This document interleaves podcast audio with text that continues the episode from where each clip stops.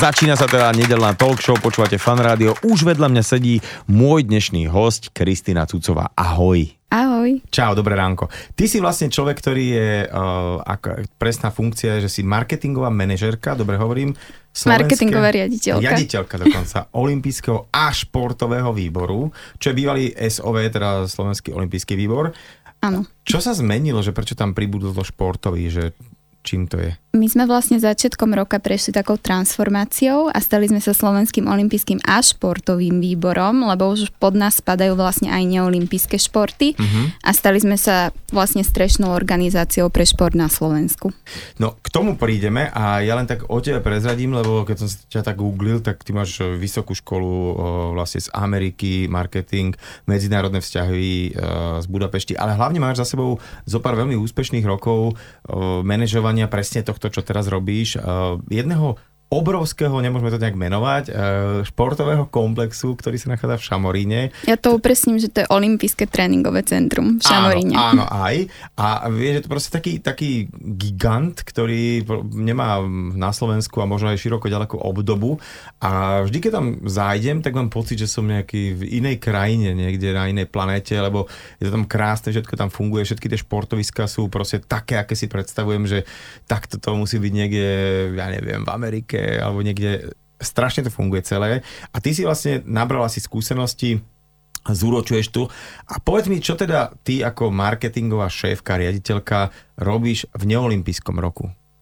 V neolympijskom roku mám stále veľmi veľa roboty. Ja som si myslela, že po Šamoríne, kde to je strašne dynamické, že si trošku na olympijskom výbore oddychnem, ale vôbec to tak nie je a my sa práve teraz snažíme v tom neolympijskom roku ukázať ľuďom, že my pracujeme vlastne aj mimo olympiády a máme pred sebou naozaj veľmi veľa zaujímavých projektov. O niektorých ešte nemôžem hovoriť, to bude prekvapenie, ale čaká nás napríklad športová konferencia, čaká nás športový deň pre deti Športuj Slovensko, čaká nás príprava na samotnú olympiádu. Už teraz musíme zháňať sponzorov. O športovej príprave ani nehovorím, to sa mňa netýka, ale naozaj toho máme teraz veľmi, veľmi veľa, aby všetko v tom Tokiu dobre dopadlo. No už si to naznačila, že v Tokiu, takže najbližšia olympiáda je v Tokiu a to je vlastne dvetisícdvadsať.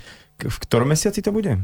To bude dvadsiateho štvrtého júla je otvárací ceremoniál okay. a deviateho augusta je zatvárací Čiže ceremoniál. Čiže necelý rok má, majú olympionici, ale hlavne všetci ľudia okolo toho na to, aby to nejakým spôsobom pripravili. Uh, ty si bola v Tokiu, že v dejisku samotnom? Teraz pred dvomi týždňami necelými som sa vrátila, bola som tam úplne prvýkrát a bol to neskutočný zážitok. Myslíš Japonsko ako také, alebo samotné aj tie uh, olympijské už niektoré facilities po slovensky, neviem, ak sa povie, také tie športoviska. Športoviska, hey. Áno. Uh, Japonsko ako také bol pre mňa obrovský zážitok, lebo ja som predtým bola iba v Osake na otočku a teraz som vlastne zažila Tokio, boli sme tam týždeň, boli sme si pozrieť olympijskú dedinu, videli sme niektoré tie športoviská, nie, nie všetky sú ešte hotové, ešte zase majú čas Japonci. Hej. A to som chcel povedať, že, že olympijskú dedinu, lebo, lebo pamätám si, keď boli také Atény, Rio a tak, tak to ešte týždeň predtým bolo také, že vôbec či to bude, či tam bude voda tiesť, alebo elektrika fungovať, lebo on sa tak robil tak na poslednú chvíľu horúcou ihlou. A že v tom Japonsku to teda t- asi, keďže aj tie šikanzeny chodia na sekundu presne, tam to všetko šlape, hej? No ja dúfam, že áno. Ja som mala taký pocit, že naozaj všetko šlape úplne presne podľa plánu. Aj čo sme videli zvonka športoviska, tak vyzerali tak, že už končia pomaly mm-hmm. s prácami. Aj dedina už bola viac menej dostavaná, takže ja verím, že všetko stihnú. A všetko, čo som tam zažila, bolo vždy presné, na čas všetko fungovalo. Tak mm-hmm. dúfam, že aj olympiáda no, bude ja presne taká. No ja musím povedať za svoj zážitok, keď som bol v Japonsku, uh, tak ja som mal veľký problém sa akože chytiť na, na tú ich presnosť, lebo tak ako mi to trošku nám tak ten čas pláva inak. A Dedne to... si meškal. Tak tomu ver, tomu ver, lebo fakt oni to majú, to čo my máme v minutách možno, že no, za päť minút, o päť minút trošku meškáš, tak oni to majú v sekundách a to sa proste, aspoň mne sa to veľmi nedarilo. Takto. Mňa trošku trápi, a verím, že asi aj veľa ľudí na svete, že tá olympiáda, keď sa presunie vždy do nejakého kúta sveta, kde to predtým nebolo, síce sa to tam celé vybuduje, všetky tie športoviská, dedina a tak ďalej a tak ďalej, ale potom po tých pár týždňoch to začne chátrať a mne to príde také aj e- neekonomické a hlavne neekologické. Že či teda tá olympiáda, čo teraz príde v, v Tokiu, najbližšia, či v tomto bude nejaká iná a či sa tým vôbec ten Medzinárodný olympijský výbor nejakým spôsobom zaoberá? Určite áno, Medzinárodný olympijský výbor má za mňa úžasné hodnoty, s ktorými sa ja stotožňujem, preto sa mi výborne v tomto prostredí robí. Veľmi promuje trvalo udržateľný rozvoj, rovnaké hodnoty pre ženy a pre, pre mužov a vlastne aj slogan celého Tokia dvetisícdvadsať je Discover Tomorrow, takže objav zajtrajšok, takže už tak naznačujú, že na budúcnosť určite budú myslieť. A vlastne aj Medzinárodný olympijský výbor sa riadi takým celosvetovým sloganom, že chcú postaviť lepší svet uh, cez šport. Mm. Takže aj čo som si zatiaľ čítala a študovala, čo som sa aj dozvedela v Tokiu, tak uh, naozaj sa snažia všetko budovať veľmi udržateľne. Snažia sa využívať uh, obnoviteľné energie. Ja, lebo som chcel taký príklad, že čo, mm-hmm. čo ty myslia? Uh, napríklad tam bude jeden štadión hokejový alebo hokejbalový, uh, ktorý je vraj najviac sustainable na celom svete, lebo um, tam proste budú obnoviteľné energie a je to úplne eko, bioro, ako si len vieš predstaviť. Potom a... sa to zje celé. Z... Potom sa to celé zje, hej. Je to zriaz morský. Je to vegánske. Áno, áno. A... Sedačky sa zjedia. Ale... A napríklad aj olympijská dedina je postavená tak, že z nej potom budú byty. Normálne je to pekná budova, v ktorej by som aj ja v pohode si vedela predstaviť bývať, takže ja naozaj verím, že dodržia to, čo, to o čom básnia. Že čiže to, taký... do čoho investujú, nakoniec bude slúžiť tak, ako má, hej, až teda je to menej asi energeticky náročné. A myslíš, že to je len ohľadom Tokia, alebo to už bude aj ďalšia budúcnosť? Tak oni sa snažia ísť príkladom celému svetu, tak ja verím, ja že... Ja viem, ale to Japonsko je tak špeciálne v tom, že vieš, oni sú takí presne presní, tralala, keď, mm-hmm. keď im niekto povie, že takéto budú rules, tak takto budú dodržiavať, ale myslel som, že či ďalšia olympiáda zase už nebude niekde v Addis Abebe, len kvôli tomu, že tam ešte nebola a zase sa to stane to, čo predtým. Uh, no, najbližšia olympiáda bude v Pekingu, mm-hmm. takže neviem, sama som zvedavá, ako to Číňania pojmu tieto hodnoty Medzinárodného olympijského výboru, ale naozaj Medzinárodný olympijský výbor sa snaží spolupracovať aj s O S N a majú podobné smernice, takže ja pevne verím, že budú robiť všetko preto, aby, aby dodržali to, čo slúbili a no. že budú udržateľní. Ty si povedala takú celkom tému, že uh, tieto, táto olympiáda už má také svoje, že to dvetisícdvadsať. Ja si pamätám, že mali nejaký taký slogan uh, pred pár rokmi, že dvetisícdvadsať alebo dvetisícdvadsať päťdesiat päťdesiat, že mm-hmm. dvadsať dvadsať bude všetko päťdesiat päťdesiat, teda že toľko bude mužov, koľko žien, športovkyň a smeruje to k tomu, že aby sa to takto nejakým spôsobom... Mm-hmm. Smeruje to k tomu, zatiaľ štatistiky ukazujú štyridsaťosem celá osem percent žien mm-hmm. a teda zvyšok muži.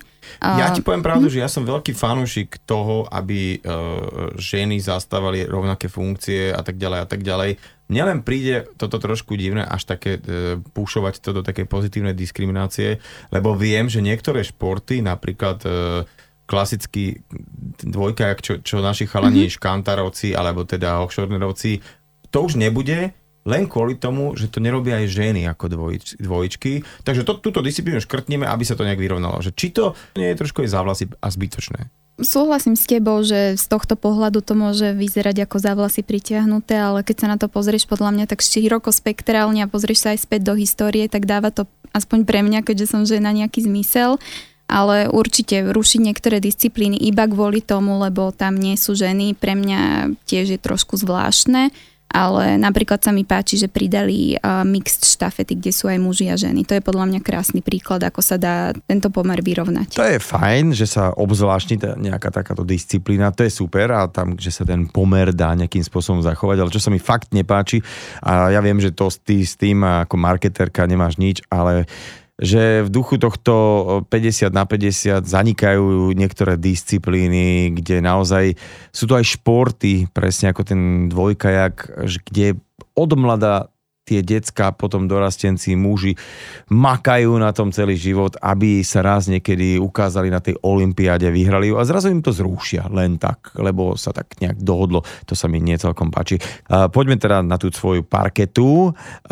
Toto je takéto obdobie, kedy je ešte dosť ďaleko do olympiády, ale stále už je to nemálo, teda nie veľa času, že už sa to tak celkom blíži, že ako sa hľadajú a zháňajú partneri, sponzori, myslím tak, taký, aby to vydržalo partnerstvo také nejaké dlhšie obdobie. Nazvem to, že sú trvalo udržateľní, silní a stabilní. Ako sa takýto partner zháňa? Ja som vo svojej pozícii iba necelé dva roky, takže niektorých sponzorov som zdedila, uh-huh. ale samozrejme hľadáme aj nových, keďže nás čakajú nové projekty. Budeme robiť napríklad počas olympijských hier aj olympijský festival, ktorý bude priamo na Slovensku, aby tí ľudia, ktorí nemôžu ísť do Tokia, aby zažili tú olympijskú atmosféru aj u nás doma. A na to určite musíme zohnať nových sponzorov, lebo to je, hovorím, úplne, úplne nový formát, nový projekt.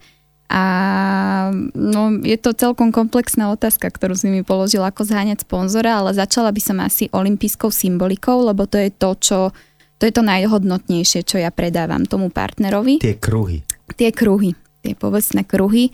Uh, Nie je to vždy jednoduché, lebo na Slovensku ešte tak veľmi tie kruhy nie sú... Ľudia si ich nevážia, tak by som to povedala. Česť výnimkám, ale nie každý chápe, čo to je, keď môže svoju značku spojiť s olympijskými kruhmi. Inde vo svete, aj keď sa pozrieš na partnerov Medzinárodného olympijského výboru, najsilnejšie značky na svete sa spájajú s kruhmi. Oni majú svoj vlastný marketing, svoj vlastný brand, ale napriek tomu vidia hodnotu v tom spojiť sa s piatimi kruhmi. Lebo tých päť kruhov proste to sú tie najlepšie hodnoty, ktoré môžeš prezentovať ako spoločnosť. To, čo som všetko hovorila, udržateľnosť, lojalita, vytrvalosť, ako...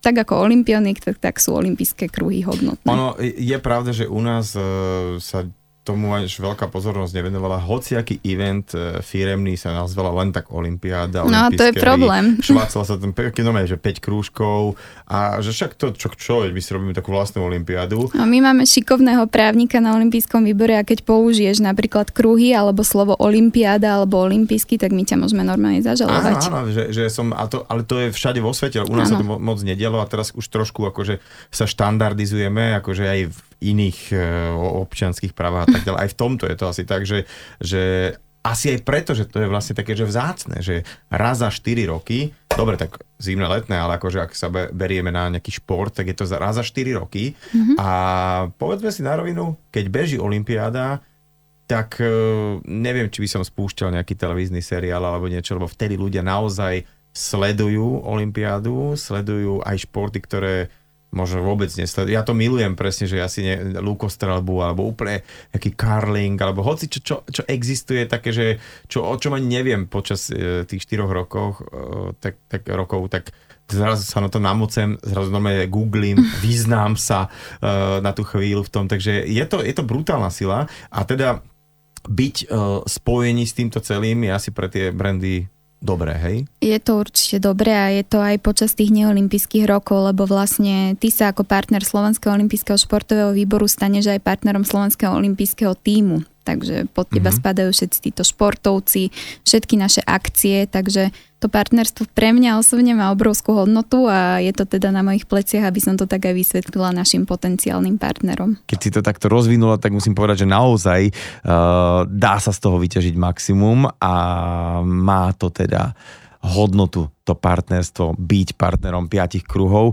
Bavili sme sa o tom, ako sa zháňajú peniaze a partneri uh, a teda Teda už to asi nie je také, ako volá kedy, a to je aj správne, že dajte nám peniaze, my vám niekde umiestníme logo. Ako to funguje v realite dnes? Ako som spomínala, tá olympijská symbolika, to je to logo, ale to sa dá využiť čeli, ako napríklad ty si to môžeš dať aj na vizitku, že budeš mať olympijské kruhy na vizitke, pre niekoho to je veľká hodnota, pre niekoho menšia, ale my máme napríklad veľmi veľa eventov, podujatí, kde sa vieš ako partner zapojiť do toho podujatia, napríklad teraz, čo organizujeme konferenciu, tak môžeš byť jedným zo speakerov. Máme úžasný tím nových médií, neviem, či nás sleduješ na Facebooku, na Instagrame, ale naozaj sa nám to rozbehlo, rastú nám fanúšikovia, robíme rôzne relácie. Teraz napríklad zrovna robíme seriál, či sú športovci pripravení na Tokio. Ešte nemôžem o tom viac povedať, lebo to budeme púšťať von postupne, ale aj tam sa ako partner vieš rôznymi spôsobmi objaviť a určite to nie je len o logu. Takže... Čiže aj nejaký product placement, aj určite. Akékoľvek formy, také tie štandardné a možno, že neštandardné, akože také, že možno pre na Slovensku také nové. Hej? Áno, áno. Nové napríklad media. Teraz sme robili v olympijskom tréningovom centre v Šamoríne sústredenie pre našich juniorských športovcov a bol to skôr ako taký team building, lebo no. oni sú súčasťou nášho juniorského olympijského tímu, ale oni sa medzi sebou moc nepoznajú, lebo oni robia každý iný šport a podobne, takže chceli sme nech cítia takú spolupatričnosť s nami a spravili sme im vlastne dvojdňový team building, kde boli na o, rôznych atrakciách, skakali do vody, ako zažili si naozaj dva dni bez tréningov svojich a to, partnerom toho celého podujatia bol jeden z našich sponzorov, takže aj takto sa dá nejakým spôsobom odprezentovať. Oni potom mohli šíriť tieto fotky, že oni vlastne podporujú náš juniorský tím. To sa mi veľmi, vieš čo, páči táto myšlienka, lebo keď som bol v Riu na olympiáde a mal som vďaka teda Slovenskému domu celkom pekné lístky na niektoré športy, tak som videl v tých sektoroch pre športovcov napríklad niektoré celé krajiny, ktoré ak práve momentálne nešportovali, tak tam boli všetci a pozbudzovali a bolo jedno, aký to bol šport a akí športovci tam sedeli, ale boli ako keby, vieš, oblečení v tom istom oblečení. Mm-hmm. A dokonca som tam videl, vieš, proste uh, plával Phelps alebo hrali basketbalisti a tam boli, že tí slávni, mega drahí golfisti, ktorí, vieš, prišli, rúčali najviac, dokonca taký Ricky Fowler si dal vytetovať, no že kruhy na, na predlakte, že proste brali to celú tú myšlienku a hovorili o tom, že, že, že hoci, hoci tie štyri roky medzi tým chodia na velikánske turnaje a majú tam nejakých svojich fanúšikov, že toto aj oni nezažili, že takú tú, tú športovú spolupatričnosť a asi to je dobre, keď sa tí ľudia navzájom poznajú a ešte plus, keď sme taká malá krajina, že ešte o to viacej, či? Samozrejme a preto sa snažíme aj tento rok organizovať veľmi veľa podujatí mimo olympijských hier a mimo týchto olympijských podujatí rôznych a presne robíme konferencie, sústredenia a podobne a pre mňa to je úplne skvelé, keď vidím, ako si navzájom fandia, ako si vymieňajú skúsenosti a potom je tá spolupatričnosť podľa mňa úplne na, in- na inej úrovni. Mm-hmm. Takže úplne sa teším, že na najbližších uh, olympijských hrách to bude možno také, že fakt, že ako tá jedna krajina, jeden tím. Sme jeden tím. Sme jeden tím. To, to bol taký slogan, ktorý už uh, funguje zo pár rokov. Áno. A mení sa to naozaj, uh, už aj v tom Riu to bolo také veľmi cítiť. A že, že vlastne tí športovci držia spolu. Niekedy to nejde kvôli práve tým letenkám, že nejaký športovec športuje hneď po otváranom ceremoniáli, dajme tomu do dvoch dní vypadne Hej. a musí odletieť náspäť, lebo tak, tak boli letenky. Ale... Ako ich harmonogram, to je úplne atomová fyzika pre mňa, keď sa snažím ich zosúladiť na nejaké podujatie alebo niečo také, tak my nad tým strávime niekedy aj dva tri dní, kým mm-hmm. proste vyberieme, že kedy môže ísť ktorý športovec kam. Bavili sme sa o tom vzťahu partner, sponzor versus teda váš výbor, alebo teda olympionici. No a vlastne, hej, ty si aj tak povedala, že keď som partnerom, tak zároveň môžem využívať aj tých športovcov. Dá sa povedať, že sú tí športovci, tí olympionici akoby tak, tak trošku aj tvojim tovarom? Áno. Funguje to tak, povedal si to tak škaredie, ja sa to takto snažím neprezentovať úplne, ale áno, niektorí športovci vyslovene nám pomáhajú pri partnerských podujatiach, tak keď má jeden zo sponzorov napríklad team building, tak my požiadame jedného z našich športovcov, nech tam ide, nech tam reční, potom niektorý športovec je lepší na fotenie, nie na rozprávanie, tak ho zavoláme na fotenie alebo nejaký videorozhovor s ním spravíme a toto tiež ponúkame ako produkt našim partnerom. Ja si myslím, že ale oni to asi čo múdrejší a šikovnejší chápu, lebo funguje to asi aj opačne. Príklad Matia Tota, lebo to je pre mňa, ja som si teraz veľmi prečítal tú jeho knižku a to je presne taký ten príklad, že zrazu sa mu stalo to, čo sa mu stalo, že bol nepravom obvinený a celé sa to nakoniec, ale strašne po dlhom čase vysvetlilo a toto by možno znamenalo pre mnohých ľudí aj psychický, aj fyzický koniec a možno aj vďaka tým partnerom, ktorý, ktorý ani jeden ho neopustil, dokonca mu v tých krízových časoch aj niektorí pribudli mm-hmm. a že celá tá, celý a bolo to o tom, že on je vlastne olympijský víťaz a že ten olympijský duch sa tam nejak tak uh, s ním ťahal. Že má to aj takýto opačnú, takúto celkom... Má, to si veľmi pekne zhodnotil. A áno, tak ako vravíš, tak keď je športovec šikovný, tak myslí presne aj na túto druhú stránku, že môže sa čokoľvek v jeho kariére stať. A potom presne sa spoliehaš na svojich sponzorov a na svoju šikovnosť počas, počas tvojich úspechov. No a teraz ešte poďme, ty, stále sa bavíme o peniazoch väčšinou, uh, v rámci že marketing je o tom. Uh, je v športe dosť peniazy? Dá sa na športe zarábať? Alebo teda dá sa nám neprerobiť? Lebo, lebo veľa takých tých príkladov športových je o tom, že Uh, nebyť nejakých bývalých športovcov, ktorým sa teraz nejak možno inde zadarilo a ktorí to chápu a dajú svoje peniaze osobné, ktorí sa nám vzdajú a minú ich a do nejakých športovísk, tak by mnohé športy, aj olympijské, živorili. A že ako to z toho pohľadu, keď si aj vyštudovaná a keď aj máš tým skúsenosť, že ako to je, že či sa na tom športe, či to je vôbec nejaké odvetvie, kde sú peniaze, či sa tam zarába, ako to je vo svete a u nás. Mm-hmm. Vo svete začníme. Vo svete. No ja sa stále pozerám na príklady vo svete, pretože to je pre mňa, odkiaľ čerpám inšpiráciu a študovala som v zahraničí, takže vo svete určite peniaze sú. Keď sa pozriem na Slovensko, ale čisto z marketingového hľadiska, tak aj tu sú tie peniaze, ale ten športovec musí byť naozaj šikovný, aby, aby ich zohnal a aby tých sponzorov prilákal k sebe. A to je presne o tých sociálnych sieťach, o svojej marketing, že či si berie na vedomie svoju marketingovú hodnotu, či využíva všetky príležitosti, ktoré má, či sa sústredí len na ten tréning, alebo myslí aj na budúcnosť. Takže no, za mňa... to je ťažké, lebo vieš, že mnohí športo... som športovec, mám trénera a teraz sa snažím, vieš, maximálne to využiť, že trénujem, venujem sa svoje životospráve, všetko tomu prispôsobujem. A teraz len preto sa nestanem dobrým, lebo zároveň nie som marketérom, self-marketérom, že nefičím na nejakých sociálnych sieťach. To je také nespravodlivé, ale že, že či teda poďme na ten svet, že, mm-hmm. že je šport teda taká akvizícia, kde sa točia veľké peniaze? Obrovské. Príklad mi daj, Bože, aby som si to vedel predstaviť. en bí ej, en há el, všetky tieto zámorské, obrovské inštitúcie, tak tam sa točia veľké peniaze. No to áno, týchto najznámejších, ale tak že všeobecne, že, že je šport niečo, že kde to stúpa, ale že kde stále sú teda tí sponzori a kde, kde, kde to nejak ide hore, predaje a ja neviem, vieš, také...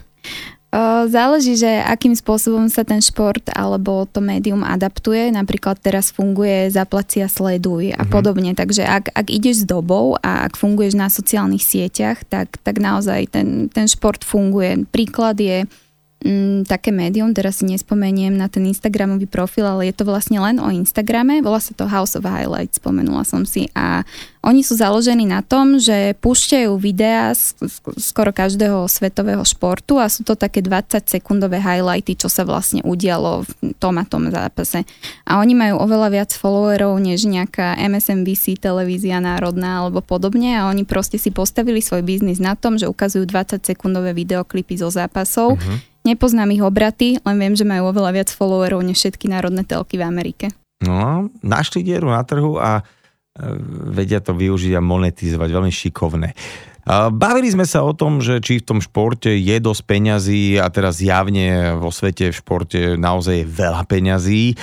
A vidno to aj na tom, že napríklad asi už neexistuje veľa programov, za ktoré si ľudia sú ochotní platiť celkom slušné peniaze a práve športové kanály sú tie, ktoré sú platené úplne bežne a ľudia to v pohode platia, pretože chcú vidieť, čo sa práve deje. Áno, to si presne povedal, že chceš to vidieť vtedy, keď sa to deje a myslím si, že šport je v tomto unikátny, že chceš zažiť tú emóciu počas toho presne, ako sa to v reálnom čase deje, kdežto seriály a podobne nemáš problém si pozrieť aj kľudne rok, dva, desať rokov potom, ako boli pustené a nič to s tebou nerobí. Mm-hmm. Čiže, uh, iba to zhrniem, ak som dobre počúval, že tam tie príležitosti sú, len sa treba nejak, nazvem to, identifikovať s nimi. Že na, a na, adaptovať sa hlavne a byť moderným. Hej, že proste neísť nejakom, že mínus dvadsať rokov naspäť, že žiaľ, takto to je, alebo chvála Bohu, takto to je teraz a uh, robme aj my takisto ako všetky ostatné brandy, či už predávajú jogurty alebo auta, tak, tak aj my musíme ako športový tak. brand uh, s týmto. Tak, tí zákazníci existujú, ja to ja hovorím v rámci nášho marketingového tímu, že vlastne tých zákazníkov my máme, len ich musíme nájsť a ísť tam za nimi, kde sú. Takže ak odchádzajú z Facebooku, tak zistíme prečo a kam išli. Odišli na Instagram, tak poďme zamakať na našom Instagrame. Keď zistíme, že naši mladí fanúšikovia odchádzajú na TikTok, tak musíme ísť na TikTok. A, a takto to podľa mňa funguje aj všade mm-hmm. inde. Mm-hmm. No a teraz poďme na to Slovensko. Dobre, tak, tak uh, sme si hovorili, že v tom svete sa točia veľké peniaze, spomenuli sme veľké ligy, ale u nás, ja si to tak stále nejak ako, že pozri sa, máme tu veľa športov a každý ten klub má proste problémy a finančné a tak ďalej a tak ďalej. Sme v úvodzovkách hokejová krajina. Minule sme sa bavili s kamarátom, že pred dvadsiatimi rokmi dievčatá, pre dievčatá bolo, že hokejistu mať, to je sen. Teraz ak podľa mňa hokejistu mať, to je vlastne, máš niekoho, kto má nestály príjem, ktorý veľa ani toho nepoštudoval, lebo nemal kedy. V tridsiatich sa mu končí kariéra a potom ho máš na krku vlastne. Vieš, že, že nechcem to zhadzovať, samozrejme nie je to také Chápem. strašné, ale že vieš, že kopec tých klubov, kam prídeš fandiť svojmu klubu, tak tí hokejisti ti sú radi, že im dostanú mesačnú výplatu a to je pritom ešte národný šport. Že už si neviem ani predstaviť, keď je niekto kajakár, alebo ja neviem, lukostrelec, alebo čokoľvek, čo sú olympijské športy. Že ako to teda u nás, či je z toho nejaké východisko, mm-hmm. aby to fungovalo? Financovanie športu nie je úplne mojou parketou, ale poviem ti to znova z môjho marketingového pohľadu. Aj keď sme mali toto sústredenie s juniormi, tak jeden celý deň sme strávili prednáškami o finančnej gramotnosti uh-huh. a o sociálnych sieťach, o, o prejave a podobne. Takže my sa snažíme tých športovcov pripraviť týmto ďalším spôsobom, Aby, aby jednoducho oni mali tú východiskovú situáciu. Ja ti nepoviem uh, odpoveď na to, že či je východisková situácia financovania športu. To je, myslím, Jasne. že veľmi komplexná téma. To si možno môjho šéfa zavolaj. Ale z tohto marketingového hľadiska toto je maximum, čo my pre nich vieme mm. spraviť a stále rozmýšľame, ako viac, a, ako viac ich vieme zapojiť do tohto. Čiže, čiže športovec by si mal budovať tú svoju značku. Sám seba. Že ja Presne som, tak. Uh, a niektorým to úspešne darí. Že... Niektorým áno. áno a že vlastne, aby o tom vedeli, že a takto sa to aj robí, hej? Presne tak. Uh-huh. Um, hovorím im, organizujeme rôzne školenia, plánujeme ešte ďalšie a hovoríme im, že vlastne tá značka je niečo, o čo sa môžu oprieť kedykoľvek, keď budú mať neúspechy, keď budú mať úspechy. A v športe je krásny príklad aj toho, že aj keď sa ti nedarí a nie si úplne vrcholový športovec, tak dokážeš si tú svoju značku vybudovať, lebo život športovca je aspoň za mňa, myslím si, že všetci sa na tom zhodneme, strašne zaujímavý a veľakrát tým športovcom hovorím, že ty si nemusíš nič vymýšľať na, tu, na ten svoj fanpage, ty proste natoč to, čo robíš bežne a to je pre ľudí niečo úplne nepochopiteľné, že máš štyri tréningy denne a ješ iba, neviem, takú a takú stravu, takže ja vždy poviem, že natáčaj svoj bežný život a to už je pre nás zaujímavé. Jednoducho taký nejaký športový backstage, kam sa môžu tí ľudia dostať a naozaj asi je veľmi dôležité, aby ľudia, tých teda športovci, ktorí chodia posilovať, cvičiť, utekať, zlepšovať sa, trénovať a tak ďalej a tak ďalej, si budovali ten nejaký imidž a tú svoju značku a aby to nebolo, a žiaľ to tak je, iba o tých výsledkoch, o tých sekundách, o tých časoch, o to, že kto bol prvý v cieli. Ty ani vlastne iné nemôžeš povedať, ako to, čo sa teraz idem opýtať, že či je dobré spájať firmu a značku a svoj brand so športom, lebo naozaj šport je v podstate asi najsledovanejšie niečo vo svete, keď si tak zoberieme, že?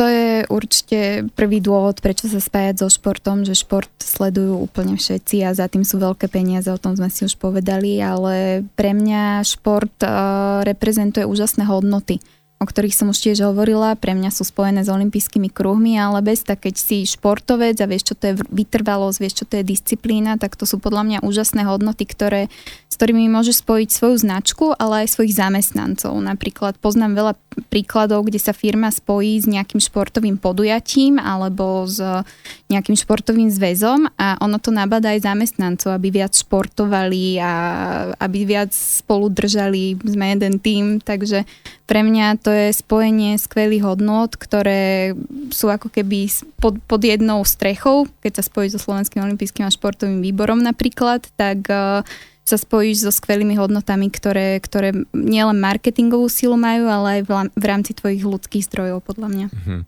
Ako mám čo to odmoderované rôznych teda firemných akcií a naozaj uh, najviac fungujú vždy, uh, nie že ich zoberieš niekam pasívne niečo robiť, ale mm-hmm. keď je to nejaká športová disciplín alebo, alebo nejaké, že musia niečo dosiahnuť a naozaj niekedy to je akože v také až výstupe z nejakej bežnej komfortnej zóny, tak strašne to funguje potom, že vidíš, že tí ľudia vydali nejaký endorfín a museli byť spolo, niečo na niečo makať ako tým, tak, tak to, tak to uh, náplňa to slovičko team building, že, to, že budujú naozaj nejaký tým.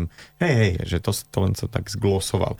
Ale uh, sme trošku teda uh, preskočili tú mikrootázku, ktorú som tak povedal, že mm-hmm. či teda ten môže byť aj na Slovensku šport alebo nejaký klub ziskový, že, že a čo, to, čo musí ten klub robiť preto, alebo ten šport, aby teda, ty si povedal o tých jednotlivcoch, že, a, že čo sa aj vysnažíte nejak ich učiť, aby teda nebrali to tak len, že ja len športujem a že ako to, že nemám peniaze, a že musia budovať ten svoj brand, mm-hmm. musia makať na, aj na tejto druhej strane, ale čo také kluby, alebo čo také nejaké športové zväzy. Ja to rovnako vidím aj s klubmi a so zväzmi. Tiež uh-huh.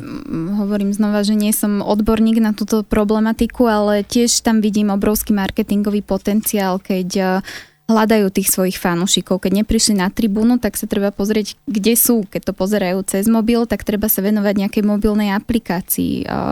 Keď im chýba nejaká spolupatričnosť, tak možno zapracovať na kolekcii merču. Predávajme šály, keď nefungujú šáliky, tak predávajme šálky a podobne. Podľa mňa tam je strašne veľa spôsobov a stačí sa naozaj pozrieť k susedom do zahraničia, pozrieť sa, čo funguje, okopírovať to a skúsiť, uh-huh. či to nefunguje u nás. Inak toto si uh, pamätám, že niekde som čítal, že keď kúpi, vymyslím si, Barcelona nejakého drahého hráča, také, že točí hlava, že to nie, to jak môžu, tak uh, vraj to je za mesiac späť na, na dresoch s jeho menom. Vieš? Presne tak. Ako... Proste ten merchandise, že to sa nezdá, ale naozaj, že kúpia nejakého Neymara alebo hocikoho, uh, Modriča a zrazu uh, na šálkach, uh, rukávoch a hocičom s jeho menom alebo vôbec týmto, že to sa vráti, že to vôbec nie, že skôr tie platy sú ako keby už potom ťažšie, ale, ale mm. že ten nákup, že to je jednorazová vec a že to... Pff, Na Slovensku je pre mňa skvelý príklad Dunajská Streda. No, neviem, či si niekedy bol na zápase, ale tam je taká atmosféra a Myslíš presne futbalová? aj futbalová. Okay. Hej, a aj keď ideš napríklad do toho merch-shopu, tak uh, to je fakt porovnateľné s celosvetovými klubmi a ja verím, že im sa to vracia aj na obratoch.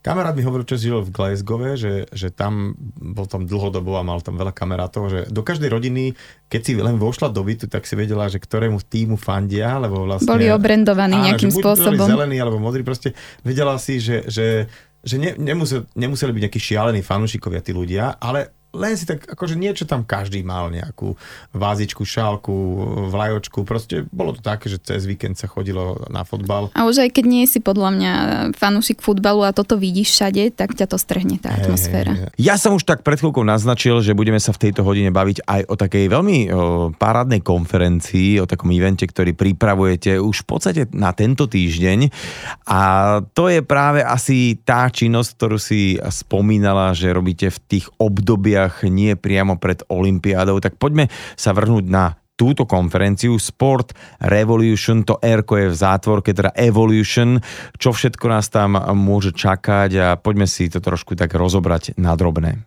Táto konferencia je tiež jeden z príkladov, ako sa snažíme ísť s dobou a byť viac otvorení, aby ľudia aj vedeli, že my nie sme aktívni iba počas tých olympijských hier, ale vlastne organizujeme rôzne eventy pre športovcov, pre športovú verejnosť, pre športových fanúšikov a konferencia je presne príkladom tohto.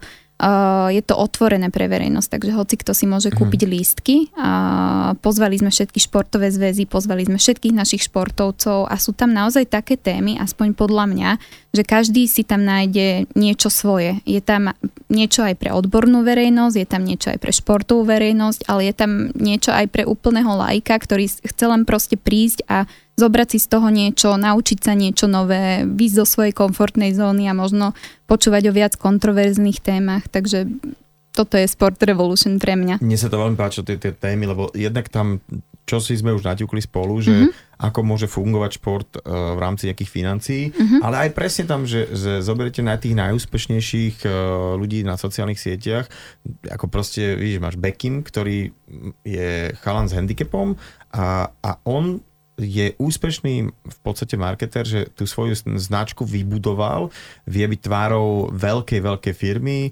a je to človek, ktorý aj keď tu bol v rádiu, akože nedávalo zmysel, ako to on vidí celé, že vlastne aj keby z iného súdka môže byť tento tak. Človek príkladom pre športovcov, ale čo sa mi tam páčilo, že aj aj taká, že spoločenská zodpovednosť, mm-hmm. aj, aj zákony, presne to, čo asi tu my dvaja nevyriešime dnes, že to financovanie športu, že, že či to teda má robiť samosprávny kraj, či to má robiť štát, alebo čosi, lebo Uh, za mojich čias všetci sme museli mať odznak zdatnosti.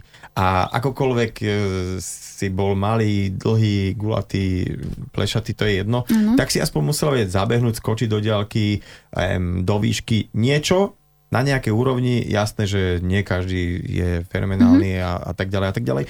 Ale bolo tam aspoň takéto takéto desatoro, čo, čo ten človek tak musel zvládnuť a na konci dňa dnes to vidím strašne dobre, hm. že tá šestrannosť taká pohybová tam bola.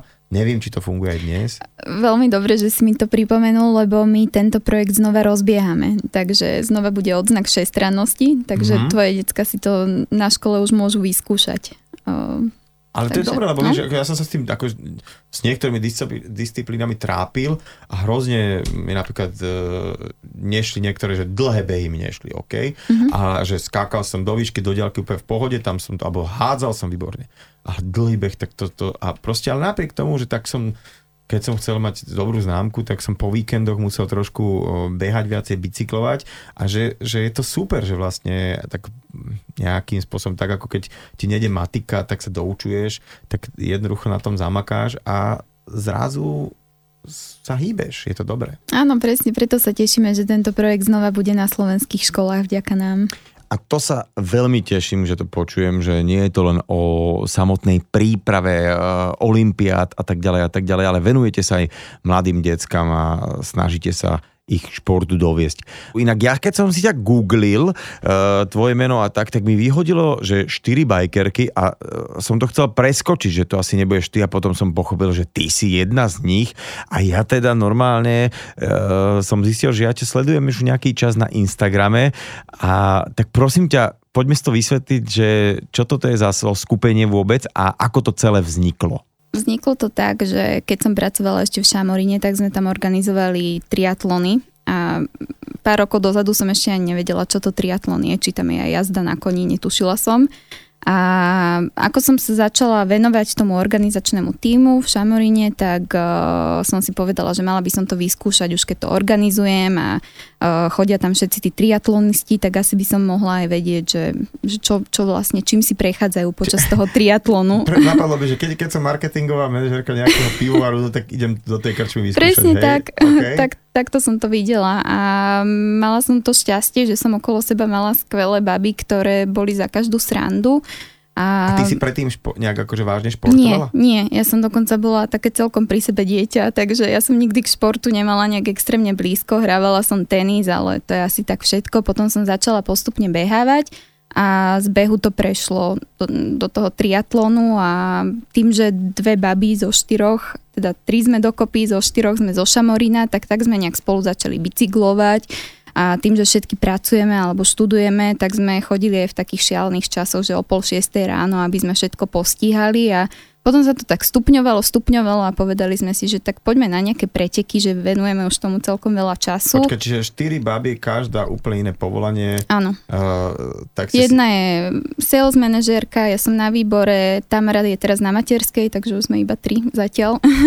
A Veriona robí na es á vé PhD, takže fakt, že z rôznych sektorov štyri okay. baby, a, ale máme túto spoločnú vášeň.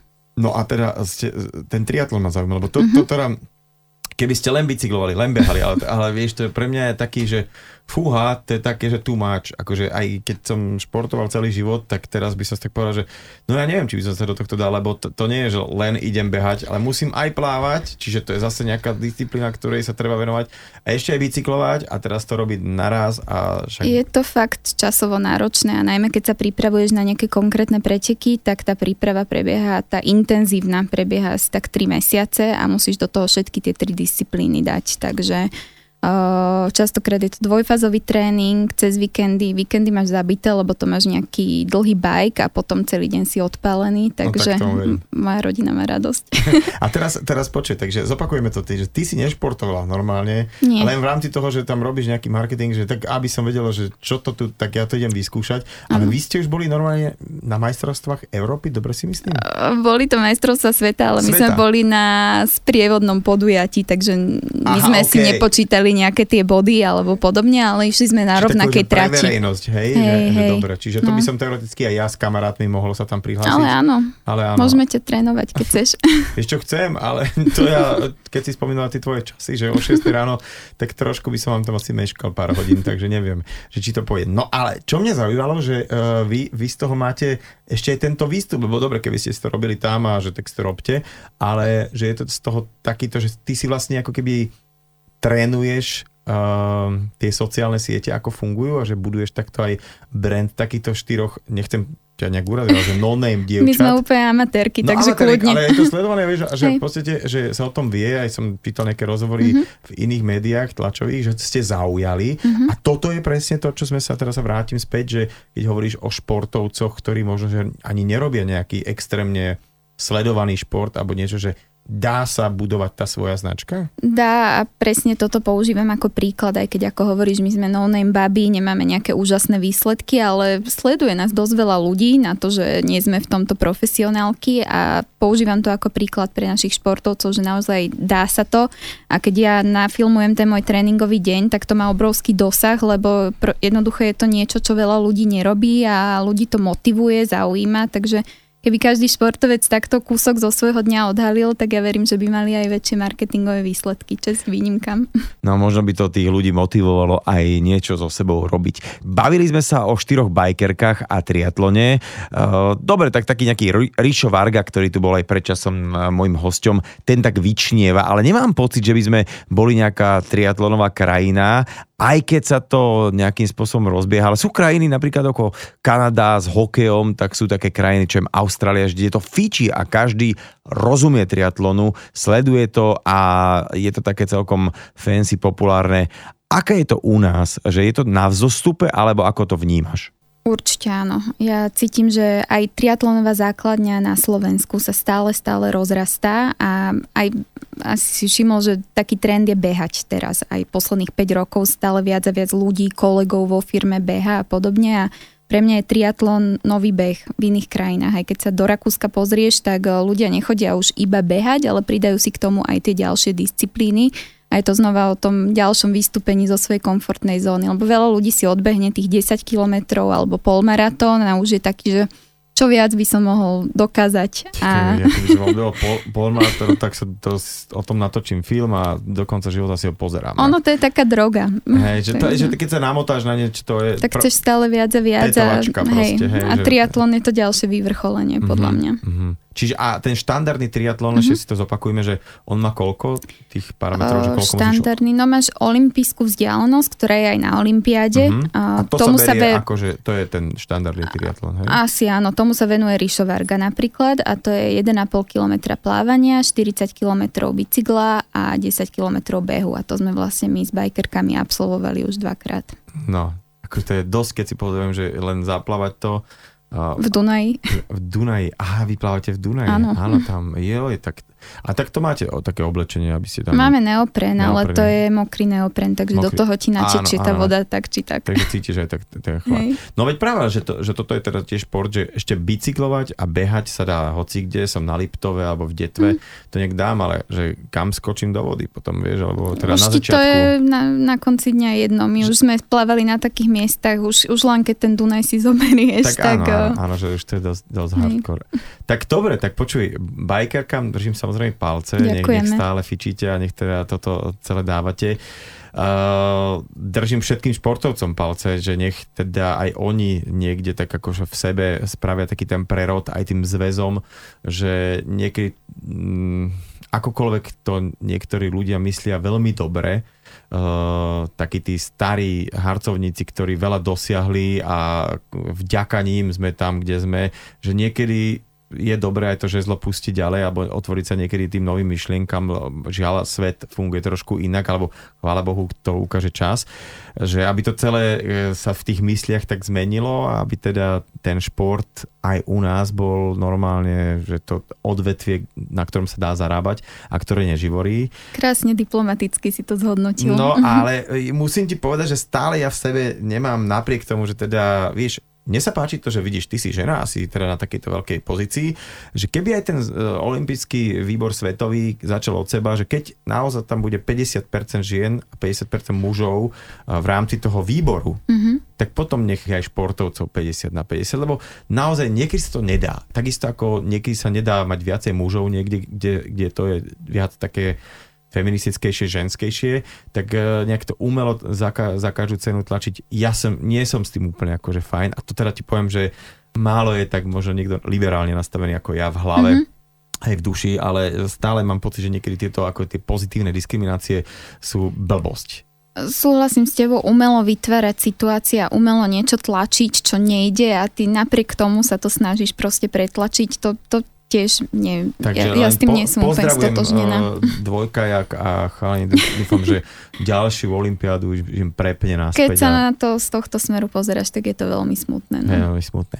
Dobre, držím palce, držím palce aj uh, tomu najbližšiemu eventu, ktorý je, tuším, že osemnásteho septembra v Bratislave, takže Sport Revolution a samozrejme držíme palce do Tokia úplne všetkým, no a ja si ešte potom zase, keď sa to bude blížiť, určite tak nejak naťuknem, aby sme už vedeli, že čo sa bude diať aj v tom slovenskom dome a tak ďalej a tak ďalej, alebo pozvem niekoho z tvojich kolegov. Kristínka, ďakujem ti veľmi pekne. A ja ďakujem. Nedeľná talk show so Šarkanom.